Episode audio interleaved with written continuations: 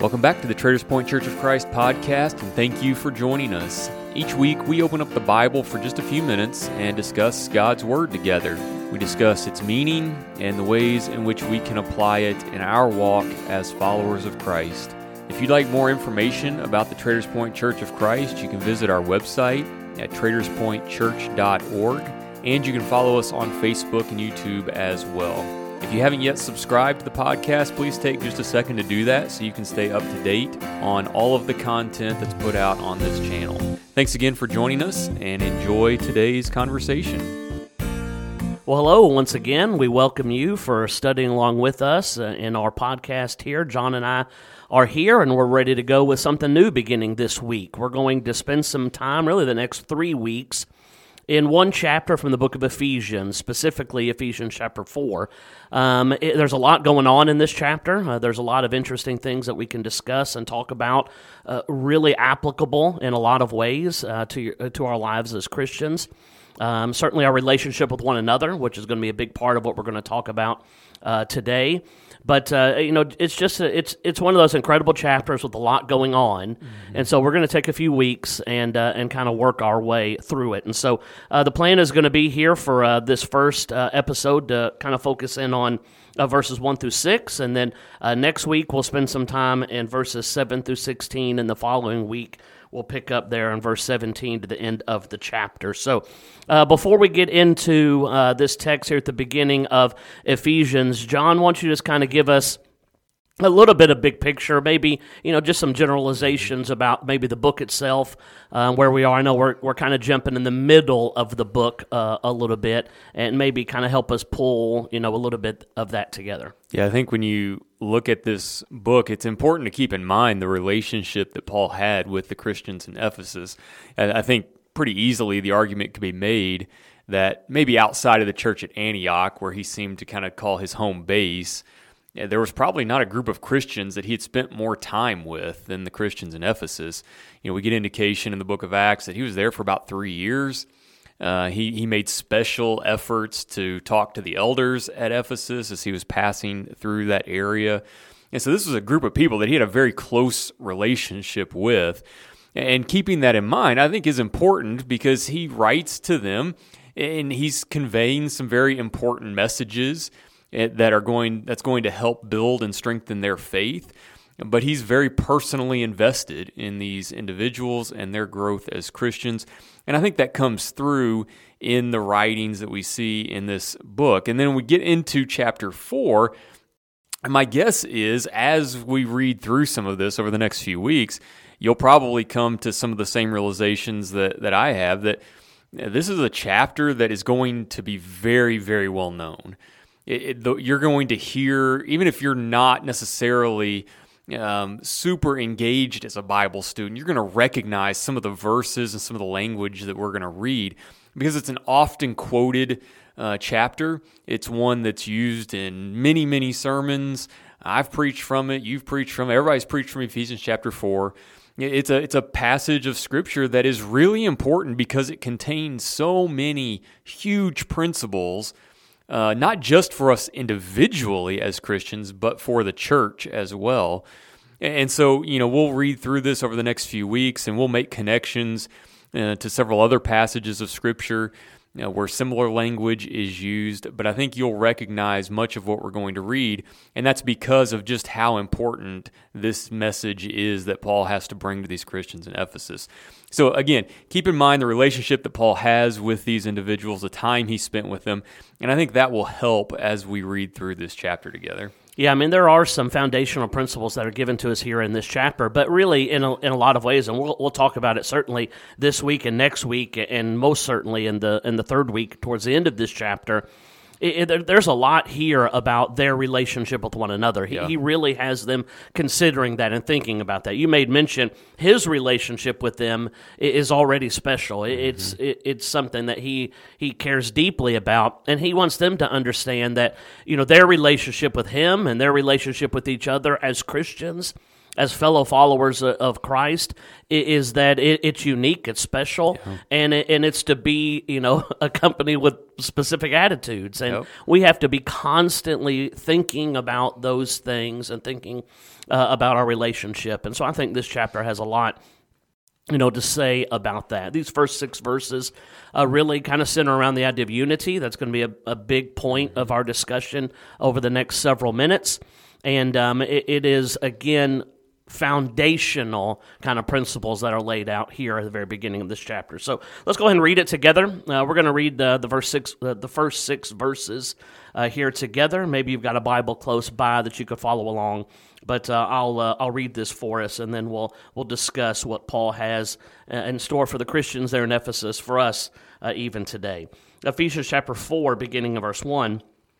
Says, I therefore, the prisoner of the Lord, beseech you to walk worthy of the calling with which you were called, with all lowliness and gentleness, with long suffering, bearing with one another in love, endeavoring to keep the unity of the Spirit in the bond of peace.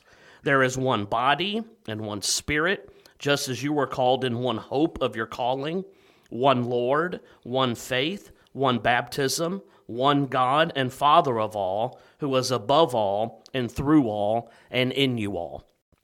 You know, what's interesting, you made mention that this is a, a pretty well known passage. Mm-hmm. And a lot of times we'll read this and, and, we'll be able to spend a lot of time. I mean, we're doing that. We're breaking just these first six verses you know out. But I think sometimes it's important to, to for us to understand that for this chapter, these verses mm-hmm. really serve as an introduction. Yep. He's going to build on the thoughts that are here in really the rest of this chapter. And so uh, we're, going to do our best, even though we are somewhat pulling these six verses out. But at the same time, still kind of hold on, you know, the understanding that he's kind of setting up, you know, a, a few things. And in, in, a lot of ways, it's interesting that he starts almost chapter four in a similar way that he would start chapter one in a lot of his other epistles. Mm-hmm. Uh, he, he makes uh, almost an introduction of himself. He already does in this book in Ephesians chapter 1.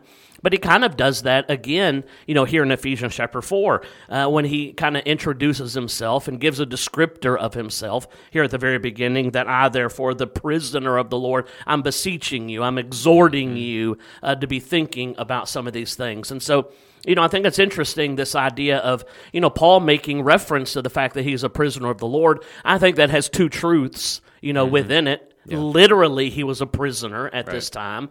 But yet, I also think that that has something to do with his, you know, uh, this is my relationship with Christ. Mm-hmm. He calls himself a servant in lots of other places. Yep. And, and, certainly, I think he can allude to that as well. Yeah, that type of language is, is really interesting because he doesn't say, I'm a prisoner of Rome. He says, I'm a prisoner of the Lord. And, and I think even that is, is an indicator of, of where Paul's mindset is yes, he is in custody and he has been taken into custody by Rome. He's been arrested, essentially. But yet he is a prisoner of the Lord. The Lord is the one who has taken him captive. It is he has captivated his thoughts and his mm-hmm. energy and his mind and his efforts. He is he is in full servitude to the Lord. And so it, I just I think in a little ways a, a bit of a play on words here by Paul but it is an indicator of where his mindset is. And it's also an indicator then to those who are reading this that, that he is writing this as someone who is serving God in everything that he's doing and everything that he has to say. And certainly then, as he begins to talk about unity, that, that is so important to realize that in order for us to be unified, we too have to be prisoners of the Lord. We have to be in full service to Him. We have to be giving Him our all in the same way that Paul was. And in those ways, we can be unified in God, which is what he's talking about here in these first six verses, is the unity that we are to share with one another in the Lord. And so, yeah, that first line, it does sound like an introduction. And in some ways, it is introducing this chapter and this idea but more than anything, I think it's it's challenging us to think: Can we say the same thing about ourselves? I'm not a prisoner to anyone today. I'm a free man. I'm not in bondage to this state or to this country. I'm a free person. But can I say, in all honesty, that I am a prisoner of the Lord? that, that he has taken me captive and that I'm fully serving him. That's the mindset that we're going to have to have in order to have the type of unity with one another in Christ that Paul's talking about here. I think sometimes it could be a challenging mindset. I mean, it you know, we're, as we're sitting here talking about this, you know, the United States of America in 2023, you know, we're using language that you know a lot of people are not comfortable in using. Mm-hmm. Whether true. it's the idea of prisoner, most certainly the idea of a servant, which is used throughout the New Testament, or slave, even mm-hmm. that is used throughout the New Testament. I mean, you look and you think about a book like you know Romans, where you know Paul will make the point that listen, I'm no longer a slave to sin sin, but I am a slave to righteousness. And, yeah. you know, th- that kind of language for us sometimes we're like, well, no, I'm an American. I'm not, right. as you said, I, am not a slave to anybody. That is, you know, it's a contrary language, mm-hmm. you know, that we like. And there's a temptation there to then live our life with that mindset. No, it has to be the mindset of, a, a, servant, a servant of God that I have given up. I've given myself, you know, to Him. I love the, you know, the almost play on words that you used there on the fact that I'm, I am captivated. I am a captivated mm-hmm. captive, you know, if you will, you know, to God. And and, and so he introduces himself and, and he, he's putting himself in the same position. He wants them to understand that these are things that I'm thinking about. These are things that I am, you know, considering. And then he, he follows that up with kind of the big picture. Listen, we've got to walk worthy uh, of the calling with which we were called. Uh, we certainly, you know, we don't have time to dig into it here, but, you know, just, uh, you know, a little side study that's always good is throughout the book of Ephesians, there's constant references he makes to our walk. Mm-hmm. Lots of times it is our walk. Be thinking about the way that we walk and the life that we live. And so he says here, listen, we've got to walk worthy. We, we've got to be worthy of this uh, life as a Christian, of wearing the name of Christ. We've got to be worthy of that. And, and now the smaller picture that he's as he brings it down there in verse three is we've got to endeavor to be unified. We, have got to we've got to have unity, and then it kind of helps. You know, you think about verse two on on how you do that, right? You do that with lowliness, with gentleness, with long suffering, bearing with one another. All of those things help in endeavoring to keep the unity. But that is the ultimate thing that he wants to spend time talking about. Yeah, it's an interesting contrast as he begins, as we talked about a moment ago, that he is a prisoner of the Lord, and then we are to walk worthy of this calling. It's almost as if he, he is saying, you, you have to be worthy of being a prisoner of the Lord. It's a privilege. It, it's, a, it's a privilege to be a prisoner of the Lord. Now, again, our, our minds immediately go to a prisoner as someone, we don't want anything to do with that. I, that's not a privilege at all. In fact, it's the exact opposite of being privileged. But Paul is is kind of helping us recognize that no, being a prisoner of the Lord's is a privilege, and you need to walk worthy of that privilege. And so then he's talking about the importance of how we treat one another. And how we treat one another is going to show the worthiness that we have for being a prisoner of the Lord. And so it's important for us to interact with one another uh, in gentleness and with patience and, and bearing with one another in love. And those types of qualities that we demonstrate in the way that we speak to one another, the way that we treat one another, shows our worthiness of being a prisoner of the Lord. That is now that's not to say that we're earning that. Right. It's an important distinction to make. Uh, we are we are being given this as a free gift through God's grace, but we are to show our worthiness of that by how we treat one another. It's a response to this great blessing that has been given to us by God to be a prisoner of His, to be a child of His, to be in service to Him. And so we are to walk worthy of it in that manner. And so it's important that we think about Eh, you know, am I treating my brothers and sisters in these ways? Because if not, I'm not worthy to be a child of God's. I'm not worthy of the grace and the love that He has shown to me. I'm not worthy of being a prisoner of His. Those are things that I need to give serious consideration to because it's going to demonstrate my mindset as to how I'm looking at the gift that God has given to me and the opportunity that He's given me to serve Him. Yeah, I mean, there's no question about it, and, and, you know, all of this is leading to this idea of unity, right? That we are, you know, that we are unified mm-hmm. as Christians. You know, I think it's interesting. You know, verses four, five, and six, uh, well-known verses in a lot of ways, and, and there is a depth to verses four, five, and six. But I think there's also, uh, you know, a, a thought that we can be trapped in thinking that this is an incredibly deep passage. That th- this is a super challenging, mm-hmm. you know, uh, high theological, you know, thought that that Paul and you know that God is giving us here. But I think just the simple point that's being made is that unity is not a challenge for the Christian; it's a byproduct of Christianity. Yep. And, I yep. think now Paul is using he's using logic. He's using things that that make sense to you know to say, listen, unity is a byproduct of Christianity. If you are a Christian and you're walking worthy of that calling and you're you're captivated, you know, by God and you understand that you serve Him fully, you understand all of those things. Unity is a byproduct of that. Mm-hmm. it, it is it's not a challenge, and so he levels these things and i think there's it's an intended simplicity given to us here to showcase that the, the, unity is there's a question that there should be unity there's no discussion that there should be unity there's no difficulty or even challenge that there should be unity because Christianity breeds unity. Mm-hmm. And so I think he showcases that by giving us here in verses 4, 5, and 6 all of these one things. There's just one of this, and one of this, and one of this. And because there's just one of this, if I'm all in on those things, and you're all in on those things, we are completely unified. And I think the idea is that it, it's a logical, simplistic thing for God's people to be unified. Yeah, 100%. I appreciate you using that word simplistic because it, it truly is. When you read this, it is as simplistic as it can be. Mm. And the unfortunate thing is that man has complicated yeah, right. what God intended to be very simple from the outset. When there is just one, we can all be unified in that one thing in a very simple manner. But when there are 100s mm-hmm. or dozens or whatever it may, then it becomes very complicated and very messy. And that's not what God intended. God is not a God of messiness.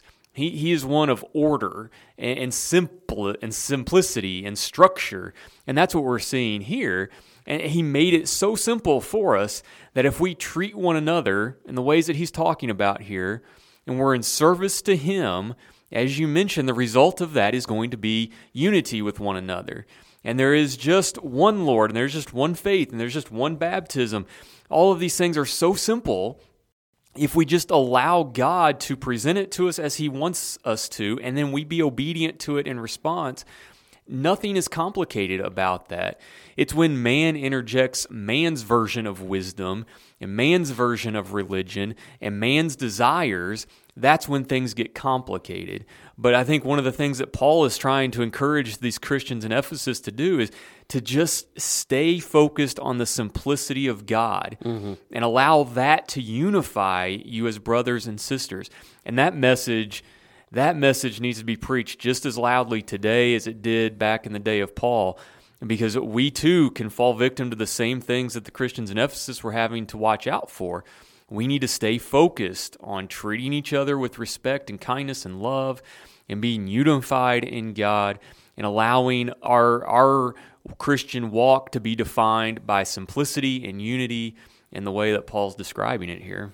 Yeah, I mean, you know, you you, you think about what man has done to religion. Man has complicated religion. Man oh. has, you know, brought about you know questions, you know, to religion, and you know throughout the New Testament, and certainly right here in Ephesians chapter four, you know, the point is to, is made that religion is not complicated. Yeah. That that God put us in a position that everybody's able to grab hold of it. Right. Mm-hmm. I mean, sometimes religion can be so complicated we convince ourselves that it's so complicated. I'm not even I'm not even equipped to grab hold of it. I'm not right. equipped to understand it, or I'm not equipped to know the answer because it is so convoluted. It is so chaotic. It is so complicated. Religion, mm-hmm. but yet the reality is God designed it to be a way that everybody can grab hold of it. Yeah. It is it is very simple. And what I love about this passage is at the very end of this text, after you get all of these one things that point to the simplicity of what religion really is, you know, Paul reminds us that, listen, God is to be glorified because of that. Yep. You know, God is the one that designed it this way. Man brings about chaos. You're right. God isn't, he's not a God of chaos. He is a God of, you know, peace and he is a God of unity. And, and in essence, now God is to be glorified because of that. And so you have there at the end of verse 6 that you have one God, you have one Father who was above all and in all and through you all, right? It is, He is the one uh, component that is to be lifted up. He is the one component that is to be glorified because of what He has established here. Yeah, this is, you know, as we get into the next section, which we'll talk about next week, it's important to keep that in mind because the next section, Paul's going to begin addressing some of the very specific gifts that God has given to different individuals. And those gifts are for the purpose of maintaining this unity that he's talking about at the beginning of this of this passage. And so it's important next week when we start reading in verse number 7 and following to remember the importance. All of this is under the heading of unity. That's what Paul's talking about in this chapter. And so the gifts that he's going to be talking about in the verses to follow are directly connected to this ideal that is being presented here in these first six verses of unity with one another. Yeah, absolutely. Well, I'm looking forward to that study next week, beginning there in verse 7. Uh, hopefully, you've uh, enjoyed this study. We appreciate so much everyone studying along with us, and we look forward to being with you again next week.